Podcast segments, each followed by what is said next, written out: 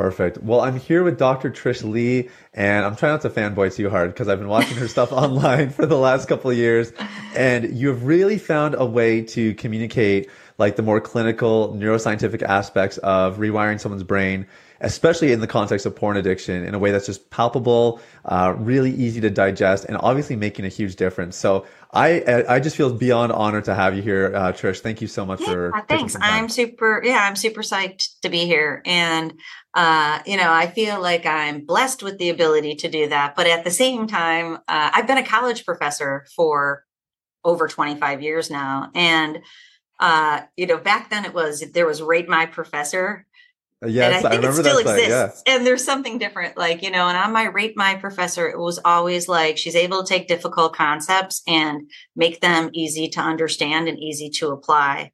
Wow. So I really feel like this is the most important way that I can use that skill that I've developed. Like instead of in a classroom of, you know, 30 master students, now it's the world and helping people help themselves. So I'm so psyched to be here.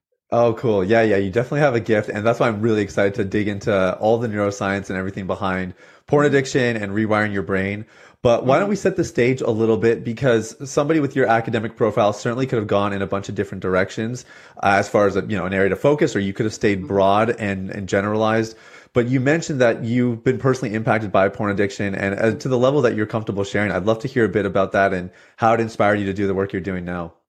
Sure. Uh, well, I've always kind of, you know, I've been on my own journey of personal development that has kind of run parallel to my professional development. So the point about that is that I've tried to gamify my life a little bit in terms of like, I try to go where I'm being led instead of like resisting and doubling down on my own agenda. And of course, when difficult things show up in your life, it's very challenging to go, okay, and I literally did this. I sat in these blue chairs in my office and I'm like, porn? Seriously, I have to go into the world and talk about porn.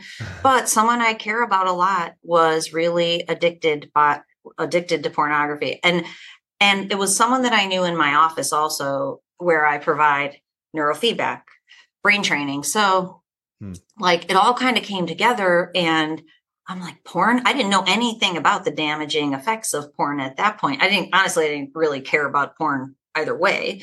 And sure. then this kind of lands in my lap. So, being me, I dug in deep and I learned everything to try to help this person, which took me a long time to figure out. But once I figured it out, the person got better very, very quickly. And, you know, long story short, is that person because I wasn't prepared to help at that time. I didn't know, like I knew about the brain, but I didn't know about imp- the implications with porn.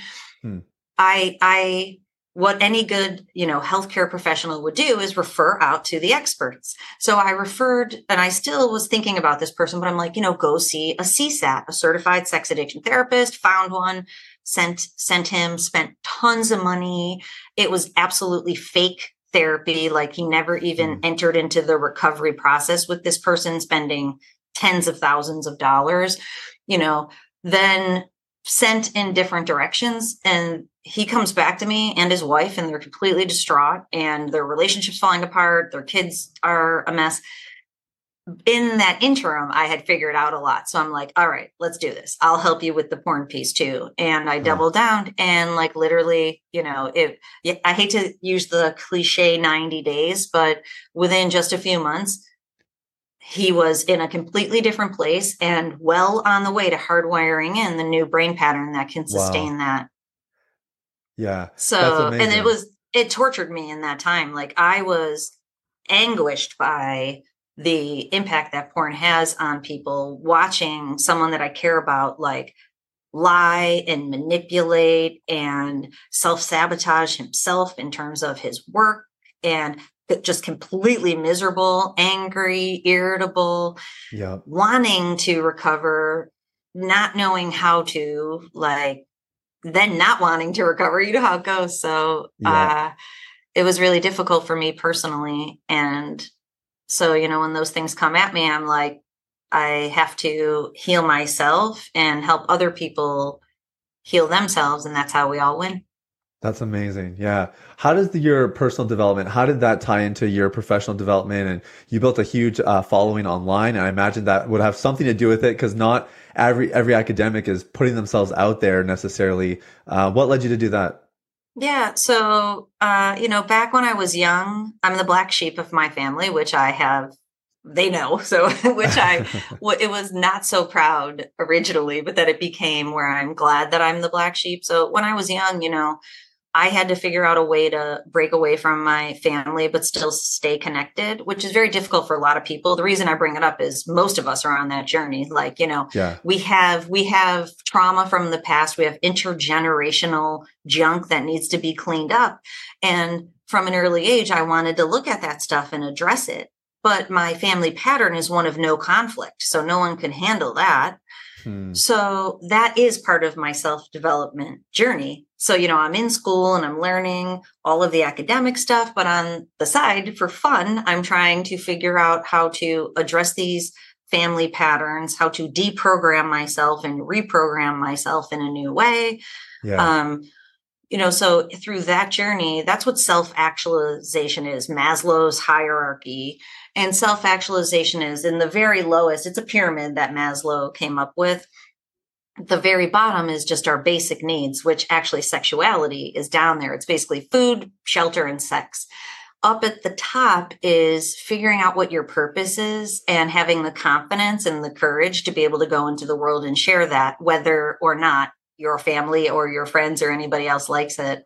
Right. So I still have to, it's a choice I make every day. It's not like one day this switch fl- flipped and I'm like, oh, I'm just going to go into the world and be myself. Every day I have to be like, okay, I'm showing back up as the best version of myself. And so when porn came into my life, I'm like, I cannot be quiet about this thing because, you know, like, like I said to you off camera, if you say the word porn to anybody, which I do a lot these days, everybody gets nervous. Oh, yeah most of them are impacted by porn, whether it be themselves or a partner, and they know it. And that's yes. why they get really nervous. So, you know, I started to say that like to people, I'm like, do you know how bad porn is? And, and no, you, I could see people didn't want to see me coming anymore. so yeah. I made a video. I'm like, I don't need to talk to the people in my world. I'm going to talk to the people in the world. Mm. And I, my intent wasn't even like, I don't know. My intent wasn't even to like create a following or anything. It was just to like let one person know. If one person watched it, it was to let one person know that if you're watching porn and if it, you know you can't control it and you have a compulsion to go back to it, like it's not your fault. It's your brain's mm-hmm. fault. Your brain was nice. hijacked when you were young and there's a way out of that. It's it's an addiction. It's not like if you feel this friction inside yourself because of this habit, like you can change it. Yeah. You just need to know how to. And, you know, that was the intent with the with the first video that took off where I just wanted any one person to know they don't have to stay in this loop. Yeah, yeah. Well, it's amazing, and you're you're being modest saying it took off. It it did more than that. I mean, it went viral, and um and the rest is history. You've impacted so many lives. I'm so so grateful that you did that. Um, I want to transition into some of the more neuroscience of this because um I think it's absolutely fascinating. And like I said, you have a real gift for explaining this stuff. Just at a broad level, uh, you mentioned you maybe getting some flack from people who know you personally. You drop the P word and you're going to get some walls up. I'm curious if you run into any of that academically because, um, admittedly, there's still, you know, porn addiction is not in the DSM 5. Uh, there's still researchers who would argue that, oh, maybe it's more someone's moral conviction that makes this such a problem, not the pornography itself tons of arguments from different angles. Uh, I don't know if you've got any flack there, but I'm just curious, what is it that gives you, um, the, the, yeah, I bet. So what is it that gives you the confidence to say this is an addiction, even if it's not in the DSM-5 and if academics are still arguing over it? Mm-hmm. And, and, I hope everybody listening can take this one away in whatever um, aspect of their life. It's the truth. yeah. It's just the truth. So like, and I can expand on that in a second, Please. but yeah. like, when you have truth on your side, and this these are the things I have to get quiet with myself when I'm feeling the tension. You know, I have to go back to my blue chair and go, but it's just the truth. It doesn't matter if the words I said came out wrong. Like in one video, I called cortisol a neurotransmitter instead of a hormone because right. I, you know, like it was just an accident. Like I, and then and of course I'm like, oh no, I'm the worst person ever. I just called cortisol a neurotransmitter. And then I'm like, I just have the truth on my side. And so Yeah. for any person, now I've worked with literally hundreds of thousands of people. I've worked with thousands of people personally. I've talked to mm-hmm. thousands of people personally. That's true. So, like, even before that, I have one person in my life who what literally was a ship going down because of porn yeah. and it was one of the most difficult things for me to do. That's real. That's true. And when you see a person, and if you are that person, that's why I try to talk to one person. If you're that person and you know you can't control it, you know you love it, but you hate it simultaneously, like that's the truth the yeah. the truth is it and we have science on our side also even though i would love there to be more science. And you know Yeah, gary wilson god rest his soul who came before me in this crusade you know he put together a website with just a massive amount of science and he has a book. Actually just got done writing my own book which is very exciting. I'm in the midst of yeah it's really really exciting. Um so, you know, we have science on our side too, and not only science from pornography, science from the addictive processes that happen in the brain because of dopamine. So, Mm. and this is what I've said to academics in the past like, work with me here, just make the leaps between scientific studies. Like, you don't have to be a rocket scientist or a neuroscientist to be able to look at 10 studies and make the connections between them. Yeah. like it just it's not that hard. So even though we might not have you know amassed a huge stack of scientific studies specifically about pornography what we have is you know 50 75 years of studies on addiction. And Mm. then now we're beginning to have studies on behavioral addictions and there's enough of them to say behavioral addictions are real yeah. and there's enough to say that there's processes in the brain, especially when it comes to pornography, that are hijacked early on in development. That's the most dangerous thing about porn Yes. because most kids aren't exposed to alcohol or drugs at the age of, you know, now now the average age is eight. You know, so eight, nine. So at nine years old, the brain's mechanisms are impacted and changed for the duration of the consumption of porn use Hmm.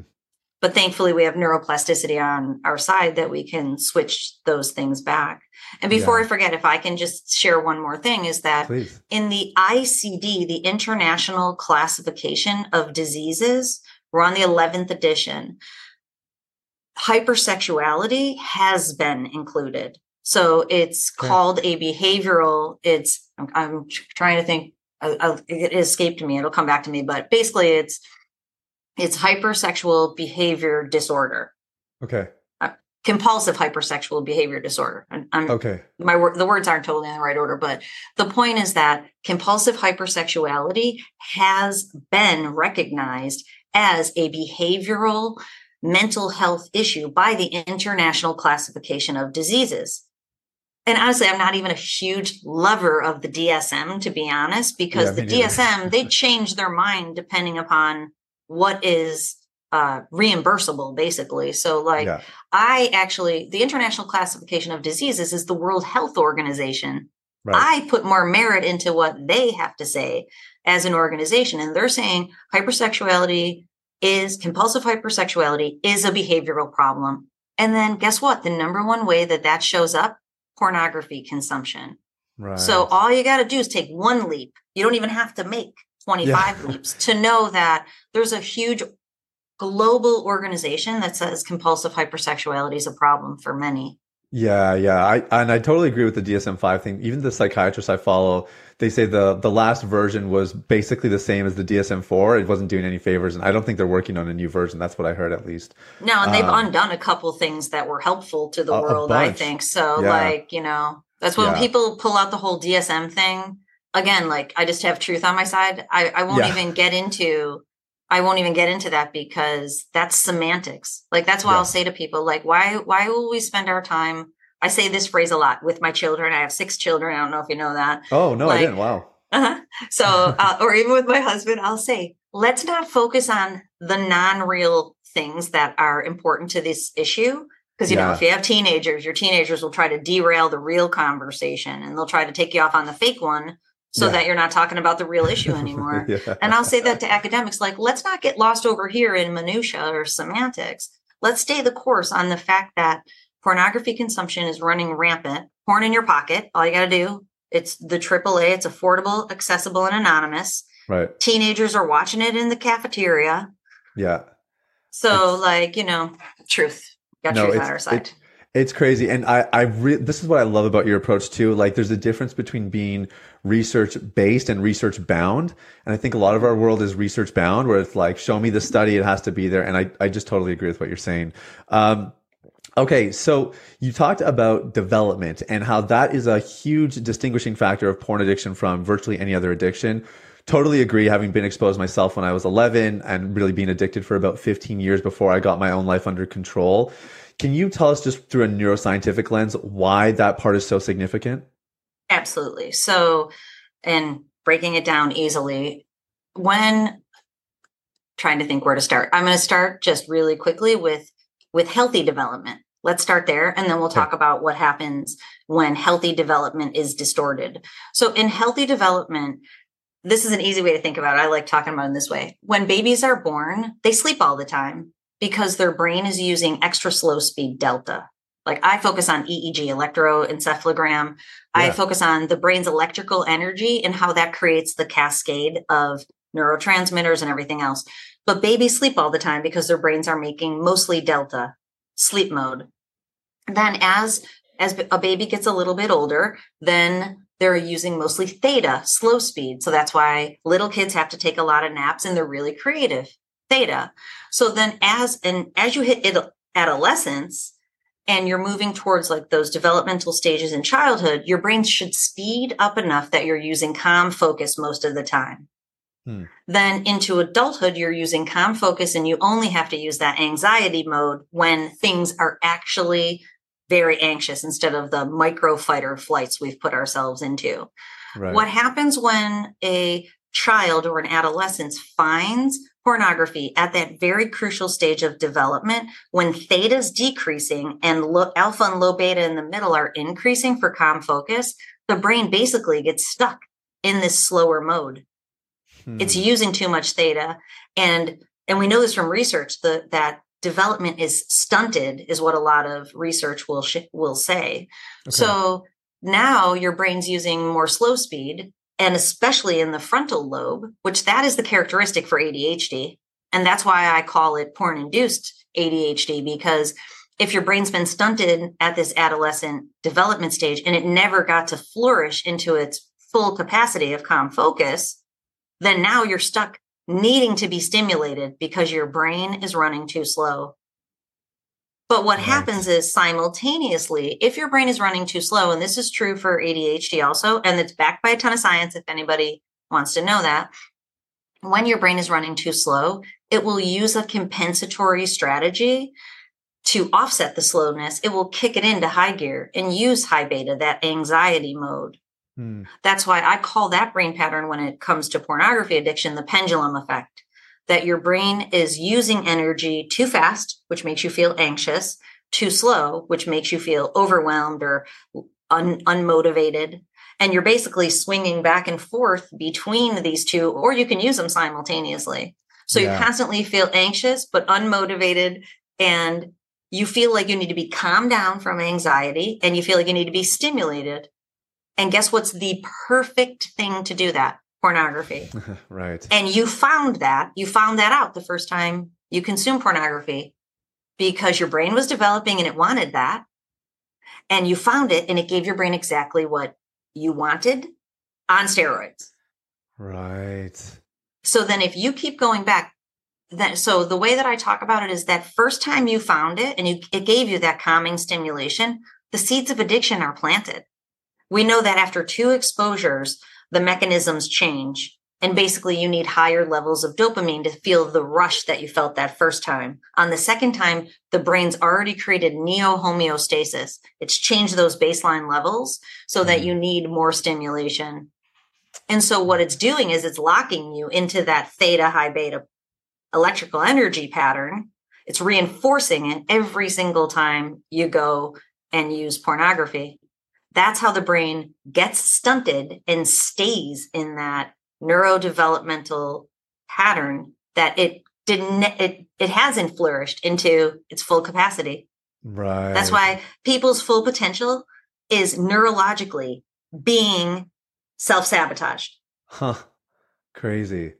Okay. And that's why I'm like, let's go, people. Let's come out of the screen yeah. and do what you need to do to heal your brain, which neurofeedback is one of the most powerful non-invasive things. So like that's why I, I, make the videos like I know it's really hard to stay out of the screen. That's the first step. So you probably yeah. need somebody to help you do that. And yeah. then you grow your brain up and your brain comes into calm focus, alpha and low beta. And you know, now I've talked to thousands of people. You can feel a way, and you probably know this if you've struggled with it, you know, you feel a way you've never felt before. It's not like you're going back to feeling good. You no. will feel better than you ever felt before in your life. Absolutely. That uh, well, especially that neo homeostasis is a big deal because I think um like you're creating a new reality when you do get free of porn as an adult, you're creating a new reality that you never knew because the last time you were free of porn, you were still developing. So mm-hmm. um so that is that's really really profound. Um, wh- what does this actually look like? So, because I because I think we can understand like okay, the brain hasn't developed. If you get rid of porn and your brain rewires, you're going to unlock your potential. Uh, what are some indicators? Maybe maybe there's somebody listening who's like, oh, but I'm not that addicted. I could stop when I want, or some of those classic things that sort of keep it at bay. What are some indicators of like, no, actually, your brain is clearly stunted in its sexual development? Yeah. So um, there's a lot of them. There's a uh, quiz that I actually made two videos on my YouTube channel about a Are You Addicted to Porn quiz. And it's funny because people, it's not funny, but it's ironic, you know, because people will always put when I put the, I made an infographic. There's an infographic out there, probably on my Pinterest. Um, okay. But people always write back, oh, yeah, you know, I have all six of them. And because those are pretty easy. It's like, do you spend time, energy, and money on pornography or your sexual habit does it pop into your mind a lot. Uh, i can't remember the other ones. I, I will come up with them but the whole point is like those are obvious. Yeah. so what i tell people is just try not to watch it for for a month. You yeah. don't even need like you don't need a quiz. You don't need anybody to tell you anything. Try not to watch it and see what happens to you. And the weirder it gets the more you know you have a problem. Like one gentleman, just not to get too graphic, but one gentleman broke his right hand. He desperately used his left hand. He emails me. He's like, and this isn't the first guy who's done it. He's like, I broke my right hand. I never thought I would stoop so low to have to use my left hand, but here I am. I have a problem. Wow. and then what a lot of people will do is if they promise themselves they're not going to watch porn, they'll watch a lot of porn adjacent material, sexual media. So, yeah. So, you know, the social media stuff ramps up. They're, you know, making every excuse in the book. They're on Victoria's Secret or whatever websites looking for lingerie for their wife, which is not true. It's just trying to get dopamine hits for the brain. And yeah. if you can look at yourself, self awareness is the, what came to my mind is that the journey of recovery there's four pillars of emotional intelligence, which I've made videos on this also. The first pillar is self awareness. Self awareness is really low when it comes to people who are addicted to pornography because of that stunted development. Yeah. So you're asking an unaware person to become aware of their own behaviors. That becomes very difficult that's why why I think looking for the weirdest thing can be the eye opener because a lot of the non-weird things have already been justified and rationalized. True. Yeah, okay, that makes a lot of sense. I'm so glad you said that. That's actually our first pillar of our recovery system is self-awareness for the exact mm-hmm. same reasons. So Um, I want to touch on dopamine a little bit because um, it's obviously it's becoming a bit mainstream, and I love hearing someone like you talk about uh, dopamine because I think anytime it becomes mainstream, we always end up diluting the definitions, and you get a lot of misconceptions. But I wanted to talk about a particular aspect because my understanding is that the the dopamine is at its highest in anticipation. It's not even the hit; it's the anticipation of it then you get the hit and then you tend to go below baseline and that's what keeps you wanting more. That's my understanding. Mm-hmm. Um, mm-hmm. I'd welcome any correction, but I'd love for you to even just comment on it. How does dopamine play into this whole uh, addictive cycle?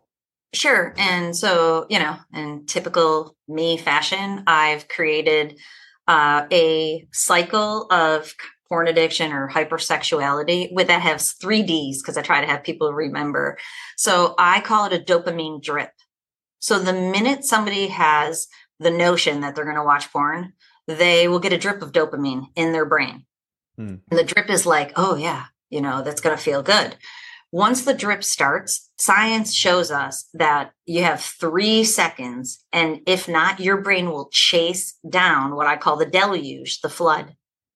So, like, once the drip is dripping, it's really hard to turn the drip off. You have to follow it through to completion if you are caught in a cycle of addiction or compulsive behavior. Honestly, mm. I don't even mm. love the word addiction because people are like, addiction doesn't, you know, I'm not addicted, but compulsion's a better word because, like, if you are, if you feel the pull, that's a compulsion. So, like, once that dopamine starts dripping at the thought, or if you're checking somebody out in the world and you get a, a little hit of dopamine, that's a drip.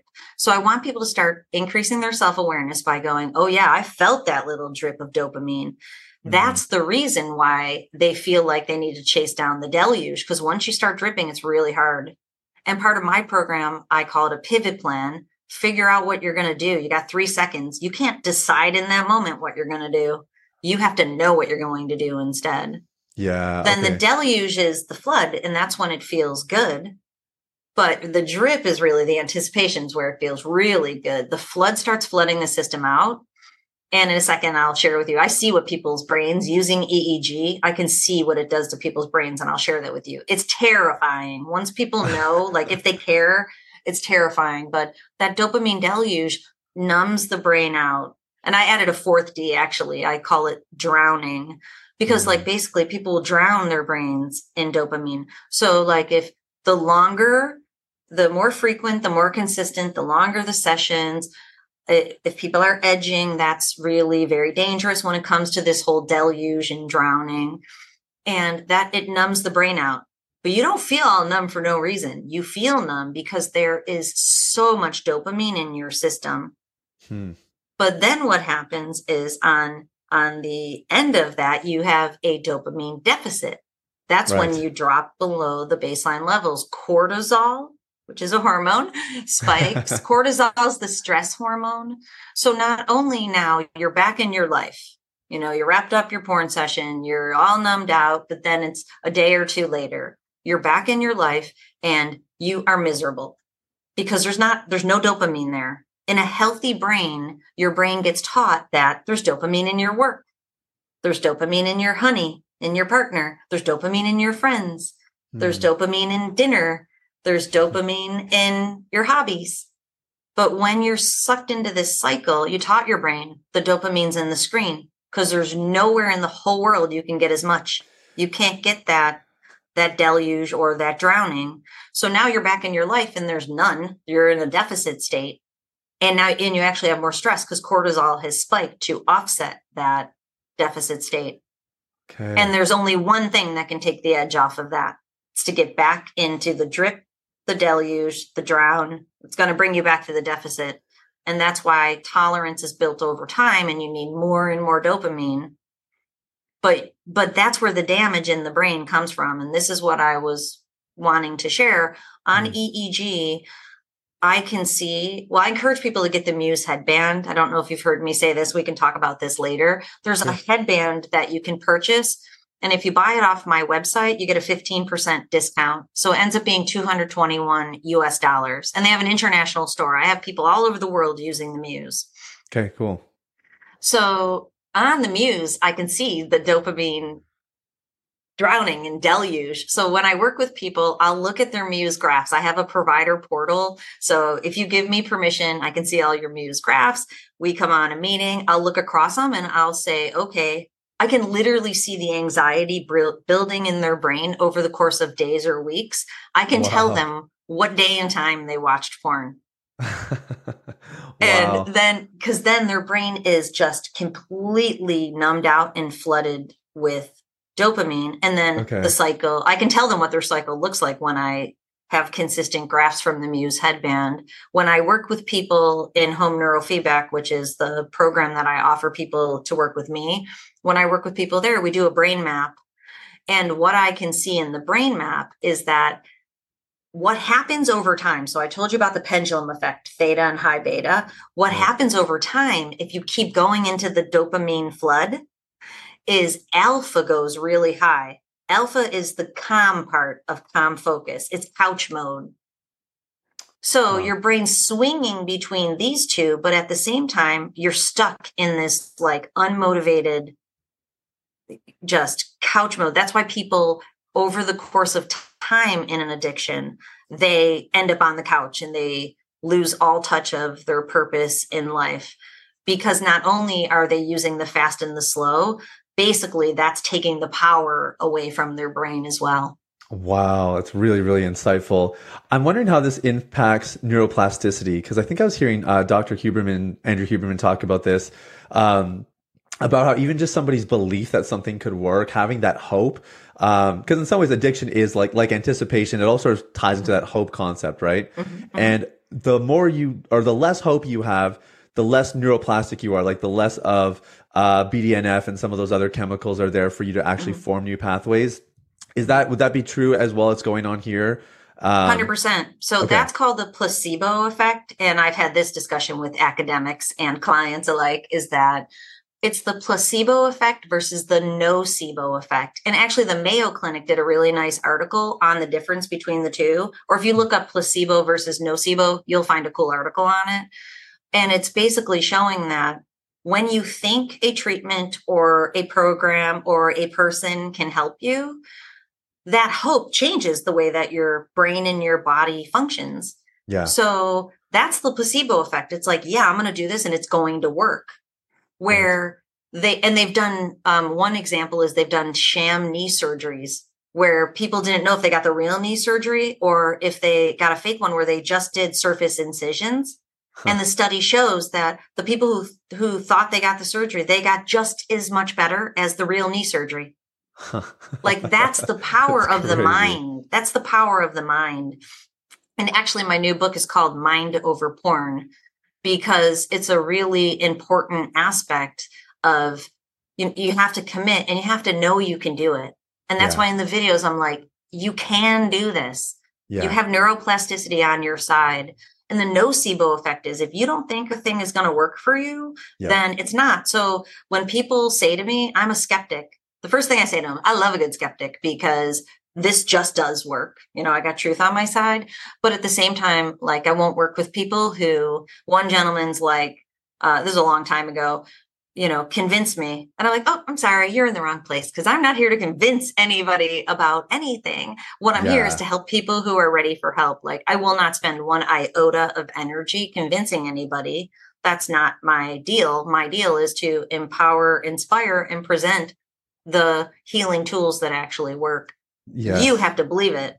And then when you do, your mind is able to take all that tool, all those tools and and to use it yeah, yeah, that makes a lot of sense. I think it's why a lot of the papers, at least in, in psychiatry, show that therapeutic alliance is almost like the greatest determining factor of whether or not someone gets results, right? Because if you trust that person, even neurologically, as you're explaining, like there's a huge impact there.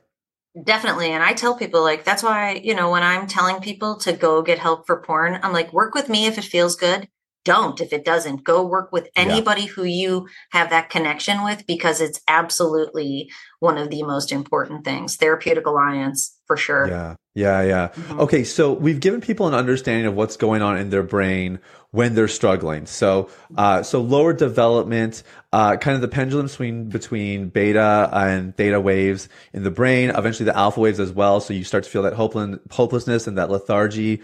Um, We talked about dopamine, so the the four D is very very helpful. So I imagine uh, maybe people are like, okay, I understand why my brain is messed up, mm-hmm. but Dr. Trish help me. What do I do to actually get my brain back on track again? Totally. And that's why, like, really, ultimately, I'm here to help people, not sell programs. So that's why in the videos on YouTube, like, if you haven't seen my YouTube channel, go to my yes. YouTube channel. There's yeah, we'll literally over 500 videos there. And, you know, I made them from my heart. I did not, I make them from my heart on a daily basis. Like, whatever shows up in my world because of people I'm working with, because of the person in my life that I know that struggle with porn, with you know, whatever shows up for me is what I make the video on. So unfortunately, when you email me, how do I start?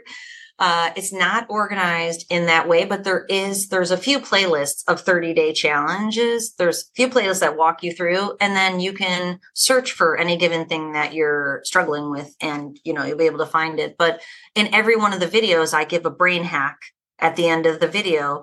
I explain to you, you know, what's going on, the thing that is challenging, how it's impacting your brain, and something you can go do right now to move yourself in in the right direction. So I tell people get a journal and literally write it down. Neuroscience shows if you write these things down and if you start to contemplate this stuff and if you start to put action steps, like even though that's the messier, less direct route than getting into my 90 day program or working with a coach, at least you're starting and mm, yeah. and small baby steps will start to add up Then I tell people get the Muse headband. I never have to meet you ever. If you get it and you use it, it will help you. That increases neuroplasticity in your brain. It pulls the slow oh, and the oh, fast okay. speed down. It's like a workout for your brain every day.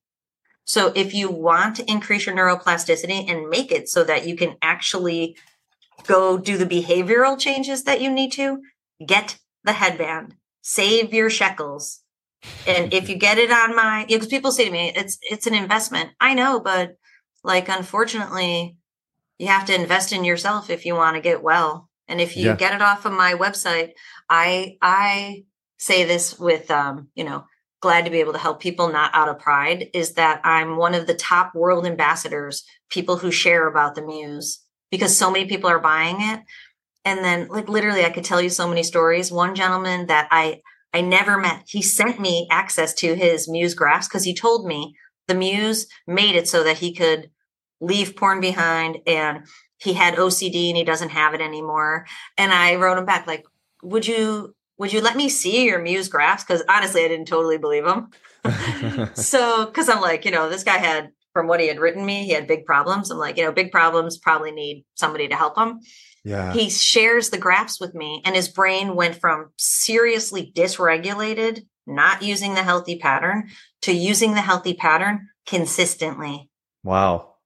Jeez. And so, obviously, it enabled him to go make the changes in his life because you do have to make life changes. Yeah. But using the headband allowed him to go into the world and make those changes. And he was able to do it and then he he absolutely got the brain changes and he reported the life changes that's amazing. So the so it sounds like the headband can give you diagnostics or at least give you some information mm-hmm. but then it, it, also is going to help in that rewiring process. It does. What, so it will give you info and it will make the changes. Okay okay. What are the what are the concepts that are kind of underpinning those changes? Like what what is it that allows a brain to rewire and to change? Mm-hmm. So, first of all, when your brain gets stuck in this pendulum effect, I call it neurorigidity. So it's rigid, it's actually stuck there. Hmm. So there has to be something that unsticks it. We also know that trauma creates neurorigidity, whether that be PTSD or CPTSD. So there's there's trauma and then there's kind of complex trauma, which is family dysfunction or low grade, lower grade abuse over a small amount of time. So in the program that I offer, the 90 day program, we break it up into unwire, rewire, and hardwire. Mm. I hmm. promise this answers your question is that when you start using the headband, you're decreasing neurorigidity. You're increasing neuroplasticity. And we now know that brains are plastic across the lifetime. So if you're 78 and you're listening to this, this applies to yes, you. Thank you. Because a lot that, of older people will say, I'm too old. You know, someone someone emailed me at 55, is this worth it? I'm like, you're 55, not 105. You're like, you remember, you know. So I just I'm talking into my phone. You're 55, not 105. Keep going, get to work.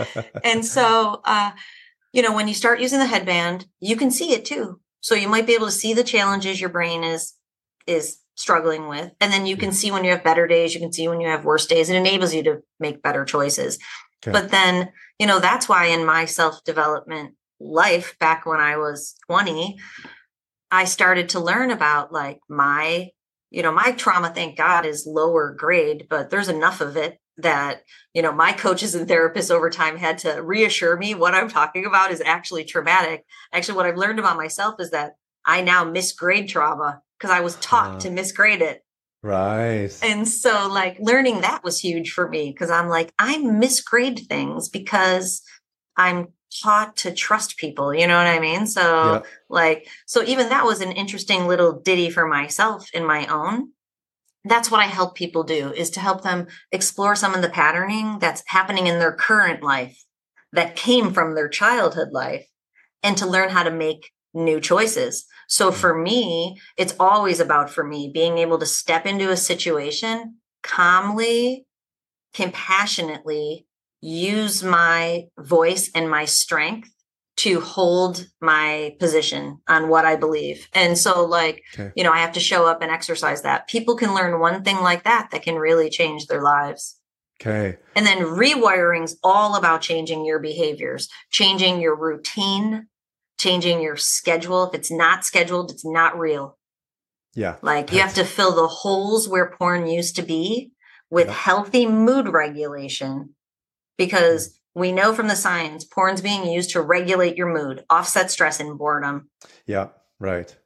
So right. that's what the whole rewire is. Figure out how to offset stress and boredom in new ways, in 50 new ways, not the old one way of porn, 50 yeah. new amazing ways that give you a full life yeah. And that's why I always talk about work that you love, hobbies that you love, and relationships that you love, because that covers.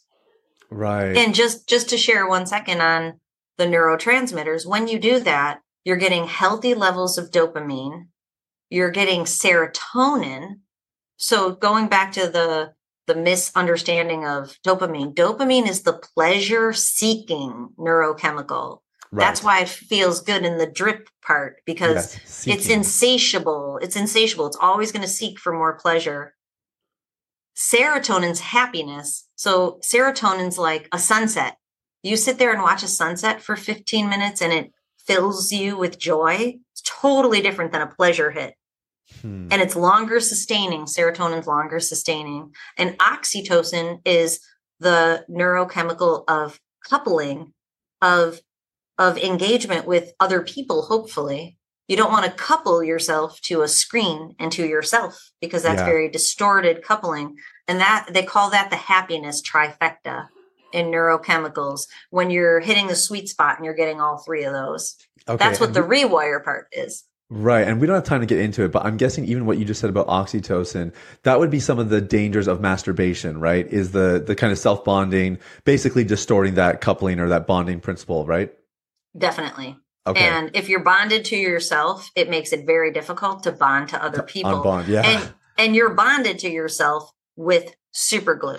Yeah, right. Not yeah, with the regular glue of a healthy relationship. So we know from, you know, anecdotally and scientifically, men who are in a compulsive porn and masturbation habit find their partners less attractive. They're they're less attracted to being with their partner. Yes. And we haven't talked about erectile dysfunction or performance anxiety yet.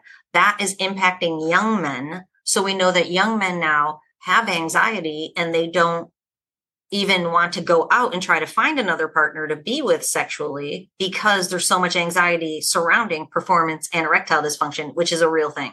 Yeah, it is. And it's, and it's coming from their brain. That's right. Because what I didn't share with you yet is that the midbrain is where the reward center is. And when that dopamine flood comes in, it is desensitizing the reward center. Mm. That's why hmm. you need more and more, more intense porn, longer porn. You need more and more because those cells are actually becoming desensitized. So you wow. need more of it more often. So then your wife wants to be with you and it, there's no way your partner can compare to the levels of dopamine that you get with this increased intensity and you know sometimes it's physical stimulation masturbation is more physically stimulating for most people especially right. when they've ramped it up they've made it more physically stimulating yeah big time um, okay one more question about rewiring and then i'd love for you to talk about hardwiring as well mm-hmm. Um, we've we've used a question, and I wonder if you would push back on this, but we've used a question which is: Is porn serving or is it operating in this moment as a relaxant or a stimulant? Kind of like identifying like what is it, how is it serving? And then that sort of being intel for then, okay, well, if it's serving as a relaxant in this moment, what's a better, healthier, superior way for you to get that same effect? Um, I, again, I welcome any kind of pushback, but I guess I'm just curious, like, are there questions people can ask themselves when they're at this part where they're trying to find healthy alternatives? What would be a good way for them to go about that? Yeah, sure. So it is acting as both because the pendulum effect requires both a stimulant and a relaxant. Mm. But for any given person at any given time, and this is how the electrical energy works also, one could be higher than the other. Right. So a question I ask people, and I'm going to ask you and your listeners right now, is that like for you, it does it serve mostly as a relaxant or as a stimulant? Most people, it's a relaxant. Most people, and, science supports this also that it's being used as mood regulation primarily for stress and anxiety. Yes. secondarily for boredom. So, like one out of every hundred people that I work with, it's boredom and they need a lot more stimulation. For 99 of those 100 people, it's a de stressor and they need ways to calm down. Yeah. But what I tell people in recovery in the rewire process is to find things that stimulate you in the real world and find things that relax you in the real world. And you can find things that do both simultaneously. True. So right. when and that is the solution right there. Like I know okay. it's difficult to do in practice because I work with so many people, but or even in my own life, you know, because I'm reinventing. I'm I've been presented the beautiful opportunity to reinvent myself yet again, and so I'm reinventing myself and you know finding healthy ways to chill out at the end of the day making yourself go do the fun things that you want to and not just push through a 12 hour workday. Yeah. Like, you know, for the people who are stressed out, I talked to a gentleman the other day and he he's like, honestly, you know, he's trying to tell me he works like eight hours. He's like, honestly, I'm in front of a screen 15 hours a day. He's like, I work like 10 of them, but I'm in front of it for 15. I'm like, that's the problem right there, my friend. Yeah, yeah. What are some examples of uh, activities that would be both, you know, a stimulant and a relax or stimulating and relaxing? Sure. I'll give you a couple examples, but first I'd like to tell your listeners what they can do. Free flow write down before I give you any ideas, because my ideas might not work for you. Yeah, get point. your journal out. This is what I tell people get a pleather journal off Amazon. You can get one for like $9. So you don't have to break the bank. Get a pleather journal and literally start working on some of this in this journal. And write down when you were a kiddo, your inner child, because this is a big part of the journey. What did you like to do? Mm. And write it down. Sit there for 20 minutes and just keep writing. Don't stop writing. Doodle when you don't have an idea. Just stay in it and figure it out. Think about little you. And I've done this. Like, you know, people read my journals, they think I'm nuts. It's like, little Trish, what is she actually like? and a cool thing, like, it's pretty wild because I pride myself on not watching TV. I don't know why. I'm, I'm learning this about myself. Like, okay, so a step I made, this is, and I'm going to give you a list of things in a second, but a step I made is like at the end of the day, I push way too hard. So I'm trying to watch TV. So a couple, maybe a year ago now, I made my own avatar on Netflix.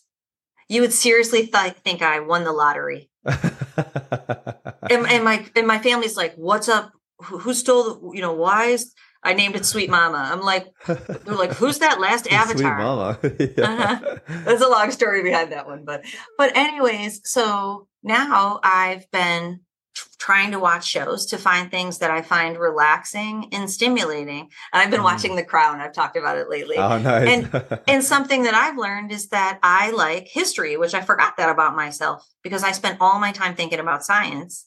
Right. I'm like, oh my gosh, when I was a kid, I really loved historical stuff. So I've actually been digging into some more historical stuff, which has been really fun for me, revisiting Amazing. some little Trish stuff. And, you know, I, I, I watch like 30 minutes of TV a couple nights a week. It's not like I'm binge watching TV, but it's become a cool way for me to relax. And yeah. so I've discovered that about myself. But like, you know, the list is long. Think about what your favorite hobbies are. Another thing, I used to play the flute. Not that I want to play the flute again, but I'm like, I, and I love Ed Sheeran. Ed Sheeran has a new guitar line with Lowden, which is uh, Irish, which I'm Irish, um, okay. Irish guitar manufacturer. So I'm going to buy a Lowden guitar because I'm like, you know, this way I'll, I'm going to get back to the roots of playing an instrument. How cool is that, right? That's amazing. I love that. That's what came so, to mind for me right away when you asked that question. By the way, music, huge part of my upbringing. Yeah. Yeah. So you can you can use play instruments. Exercise is huge for me. So I like to box. I talk about that a lot, and I cool. started doing that a few years ago. I have a boxing dummy. Um, I I've always worked out. There's many different ways I work out that I enjoy. You know, I have bikes, I have stand up paddle boards, like anything that falls into that. But think about it stand up paddleboarding is relaxing and stimulating. Like, you know, I'll paddle out in the middle of the lake and then I'll chill and I'll swim with whoever came and we'll lay on the boards and then we'll race, calming and stimulating. And, you know, the gorgeous, I live in North Carolina, gorgeous North Carolina sun. You know, if you like to roller skate, roller skate. If you like to dance, go dancing. One gentleman that I worked with, he loved to sing in the choir and then COVID hit. And then when COVID was over, he didn't want to get back into the choir. And he goes to karaoke night in his town every single Wednesday or whatever. And he practices before he goes and he's getting good and he's getting a following. How Love cool, it. right? Yeah, it's amazing. Like, super cool. So like your thing might not be my thing. Sure. But like make that big list of things and they what I try to encourage people to do is to have it include all the aspects of their true self. Have it involve your mind, your body, and your spirit or the real you that's in there. And that's yeah. why, like, you know, the that's why I thought the crown with history was really cool because I'm using it to relax my body. I actually remember that this is something I liked from childhood, which is my real self. And I'm using my mind to think about it you know, like my husband will come in and he's like, there's so much going on in this. And I'm like, that's what I like about it, you know? but, you know, for some people, I- have seen all the Avengers movies and, you know, my one son knows all the everything connected between them all. So I know right. a lot about that. Like that can be mentally stimulating too. It doesn't have to be history. It can be knowing all the through lines of every single Avenger movie. That's amazing. Yeah, really, really helpful. I want to respect your time, but if you don't mind, I, I, are you okay for time, by the way? Yeah, yeah. I, I, always schedule huge blocks so I don't have to rush. Oh, okay, amazing. So uh, I guess I, I, have a final question about hardwiring, which is kind of where all this culminates. Cast a little bit of vision because I think this is really important for people that are listening, where maybe they're just they're just at like stage one, they're they're at ground zero, and not everybody's like this, but I know even for me, I was super compelled by my vision of a life without porn, and it got me through mm-hmm. some of those hard moments the withdrawal symptoms, all that kind of stuff. Mm-hmm. And I'd love for you to talk a little bit about uh, certainly what's going on neurologically when the brain does hardwire into these mm-hmm. new patterns, but also what does that look like? How does that translate into real life? Sure. So I'm going to go back for one second, if it's okay, and talk about, like I mentioned, the concept of inner child, and which is a concept therapeutically. Inner child is like figuring out who you really are, mm. and I I liken it, or I I give the opposite of the real self that's in there as Dr. Jekyll and Mr. Hyde. If you know that novella, those concepts. Dr. Jekyll puts on a mask and goes out into the world and keeps up with the Joneses. And it's like absolutely crazy because the people I interact with when they have a hardcore Dr. Jekyll mask on, I'm like, just take the damn mask off. Like, I just want to get to know you as a person. But we're taught to go out and be shiny out in the world and to present yeah. the very best but artificial version of ourselves. The more you do that, the more Mr. Hyde will show up. And Mr. Hyde is insatiable pleasure seeking because mm-hmm. you're out there being fake so much that then you have to go into your man cave or your room or your car or wherever and to offload the exhaustion that comes along with that. Yeah. And when you hardwire in a new, better brain pattern, it has to go along with the real, true you you you have to figure out who you are and you have to develop the courage to be able to stay there Or when you don't, investigate why you're not and get yourself back to being the real you. If you do that, what will happen is your brain will come out of these extremes of the pendulum effect and you'll always stay in integrity. You'll be in the medium zone because you're never faking it, which mm. d- will never give you the shame and the guilt that pushes you into the screen, into whatever else to offset those negative feelings. Right. And I, so there's two other things that are important, three other things, which I'll talk about quickly, is that this goes back to electrical energy in our systems. There's a book by Dr. David Hawkins. He's an MD, PhD, Power versus Force. I've talked about it before, where the energy that our brain, the pattern that our brain uses, then affects our electromagnetic field. And you may have felt this. Someone walks into the room and you're like, oh, I want to meet that person. They're just kind of like giving off positive juju. Hmm. Or there'll be another person and be like, I'm not going over there because that dude is just vibing anxiety like you wouldn't believe. That's yeah. because the electromagnetic field coming off of them is a resonance pattern based upon how the brain is performing. Hmm. So when you go into the screen and you feel shame, or if you're out there faking it and you, you know, drive a Maserati but you have no money, like that it, that's not integrity. That's it gives you guilt and shame, and then nobody's doing it to you. You're doing it to yourself. Yeah, yeah. And then it creates the the need to go into Mr. Hyde. So like, and my husband and I have done this lots of times in our lives, where if our spending got away, we've sold all of our stuff. Right. because because I'll desperately do anything when I recognize we're getting out of integrity. Yeah. We'll get back into integrity because this isn't perfect. Mm. This is a process for the rest yeah. of your life. Yeah, you got to be vigilant with it you got to be vigilant in a good way like when you recognize like oh you know that person impacted me and i they made me feel like i can't keep up so now i went and bought something i can't afford it'd be like no and for me right. it's the opposite i just i just made a podcast saying that i i've been sick and i've had to spend all this money on being sick i realized i don't ever spend any money on myself being well wow. like that's a pattern for me i'm taught not to spend money so I'll spend it on my husband. I'll spend it on my kids. I won't spend a dime on myself. Huh, wow. So I got myself a new car, upgraded the car. All it actually didn't cost me that much. I just sent the message like, I'm going to spend money on myself well, so I no longer have to spend money on myself sick. Yeah. and so, like, and it goes back to my childhood programming. So there's two other concepts. I use something called the Enneagram personality test. I have people do the Enneagram and I know there's different personality tests, but it's really powerful because it has there's nine different types of personalities. And I've never met someone who isn't hardcore or whatever they are. You know what I mean? Like it's oh, very actually there's there's science that shows that it is it's spot on. And within each type, basically what the nine personality types are is it's the mask you learn to put on when you were a kid. So right. there's an achiever mask. You learn to achieve that's me. And I'm a, I'm a flaming three through and you through. are your flaming three. It's so wild because yeah. I was watching I was watching on Netflix in my new uh, account. I pulled up the Taylor Swift. Uh, I don't know she has some documentary right now, and she's talking about how much she likes the praise, and I'm like, "You're a three, you know." Yeah. I'm a five, and so oh, fives fives need knowledge to make them feel safe. So when someone in my world right. has a porn addiction, the only thing that I can do to make myself feel safe is to learn everything about porn addiction.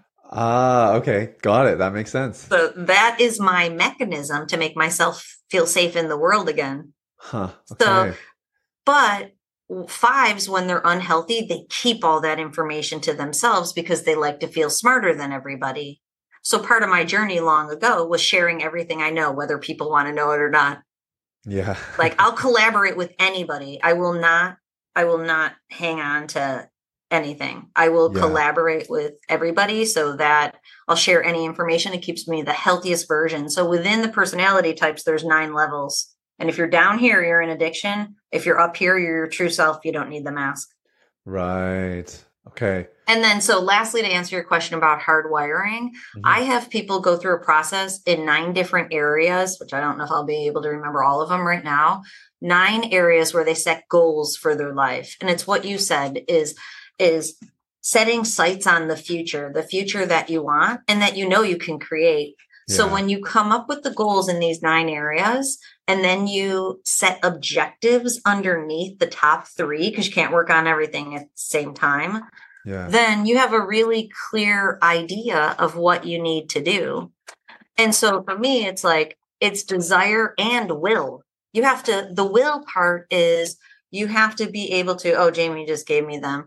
Uh, I'll tell you what the areas are. You have to be able to go, okay, I want this, but then go do the things. Like the doing the things are the hard part. Yeah. And the, the nine areas are emotional, spiritual, physical, familial, social, financial, vocation, which is job, and avocation.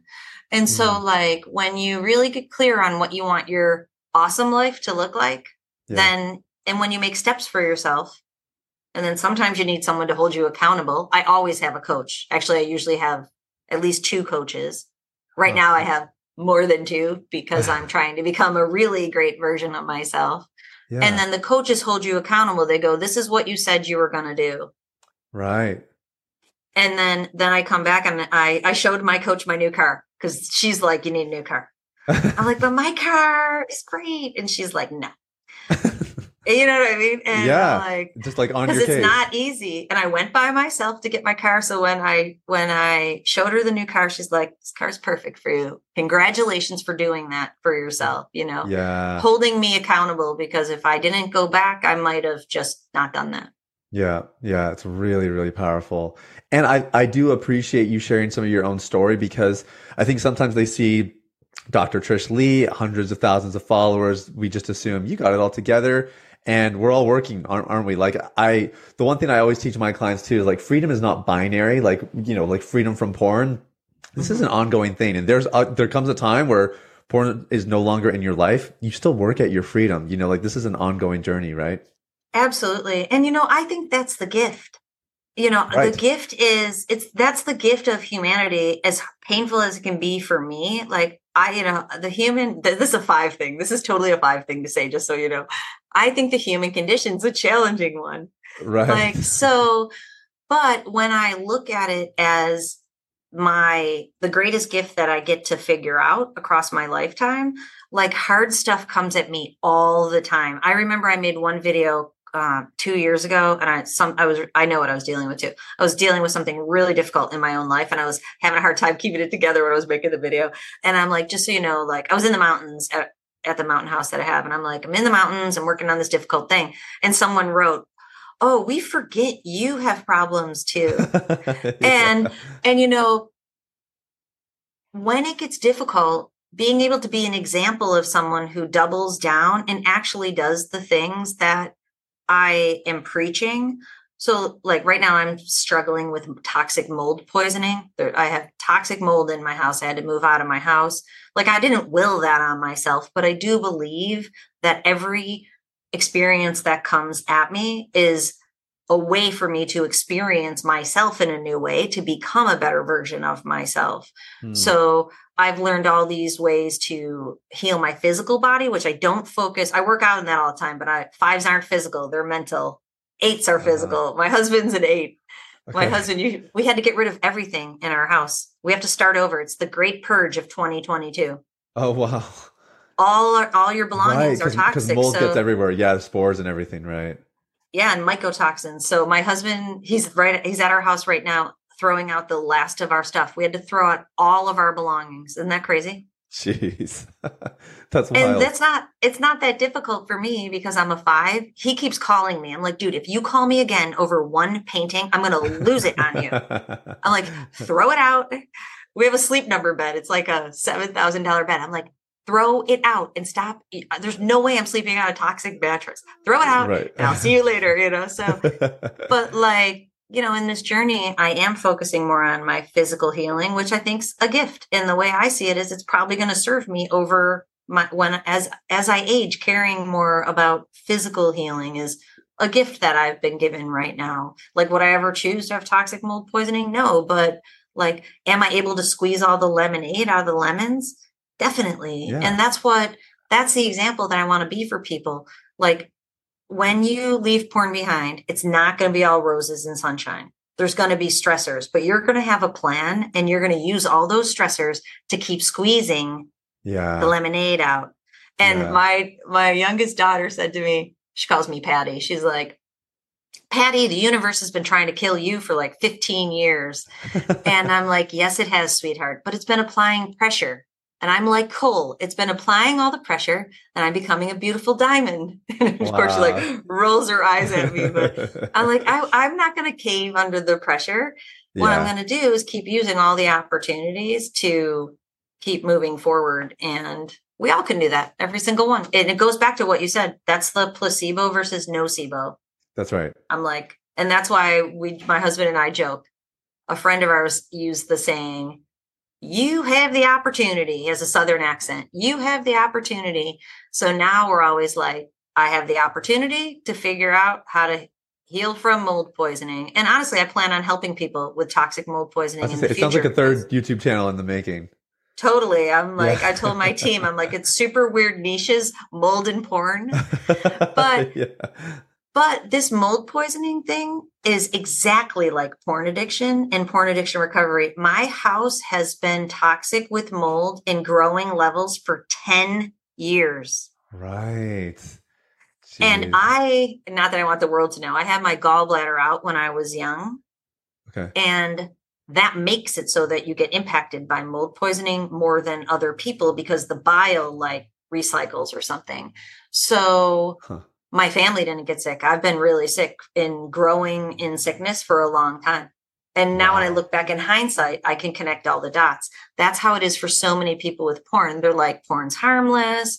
Then, oh, porn might not be good for me. Then they realize it's ramping up. And then you get to a certain point. And I got to the point, my husband did not believe me.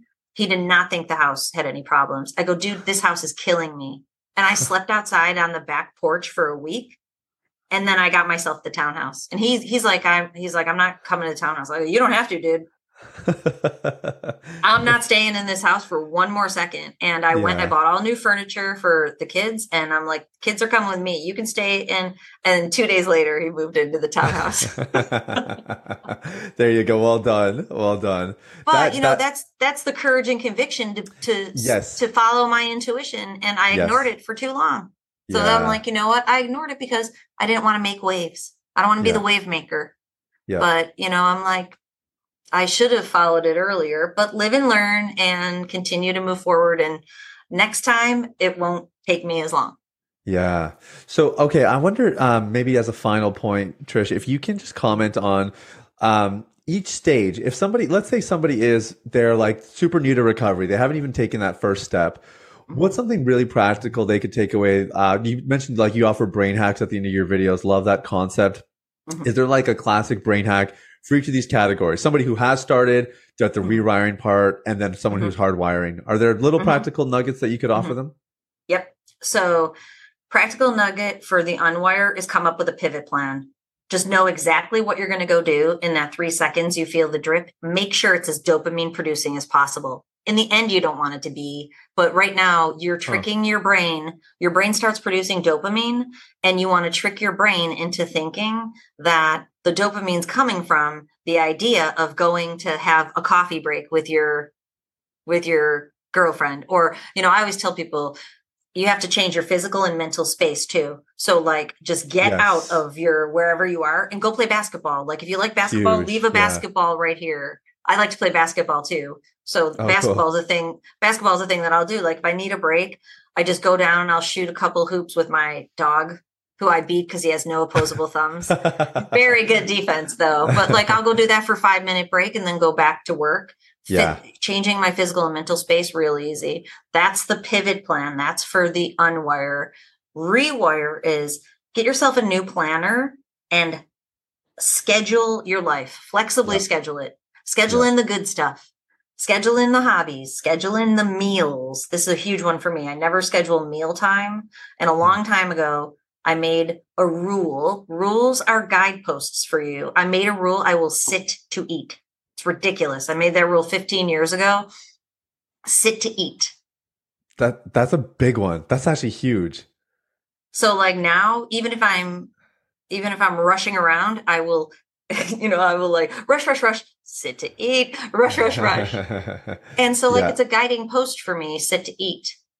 And, you know, schedule those times in because then schedule in your boxing time, schedule in your movie time, schedule Right. in your, and, you know, do it across your week. Come up with what is your ideal week and day look like. And this goes into your goals. This goes into the hardwire. But if you're hardwiring, you've already set yourself up with the life that you love. Now, the most important thing for hardwire, and, and this is in the 90 day program I offer, I call it a fault line. Hmm. Know what your behavior is that tells you you're disintegrating out of the real you back into Dr. Jekyll and Mr. Hyde. and if you right. can't see it yourself, have people around you who can call you out on it. And for me, it's always money and time. It's so wild. And my son Seamus, I didn't even realize it. Like I'm all sick with mold. I don't even know it. I'm super stressed out because of it because I'm trying to figure out what's going on. I didn't even really feel my stress levels rising because I still was optimistic.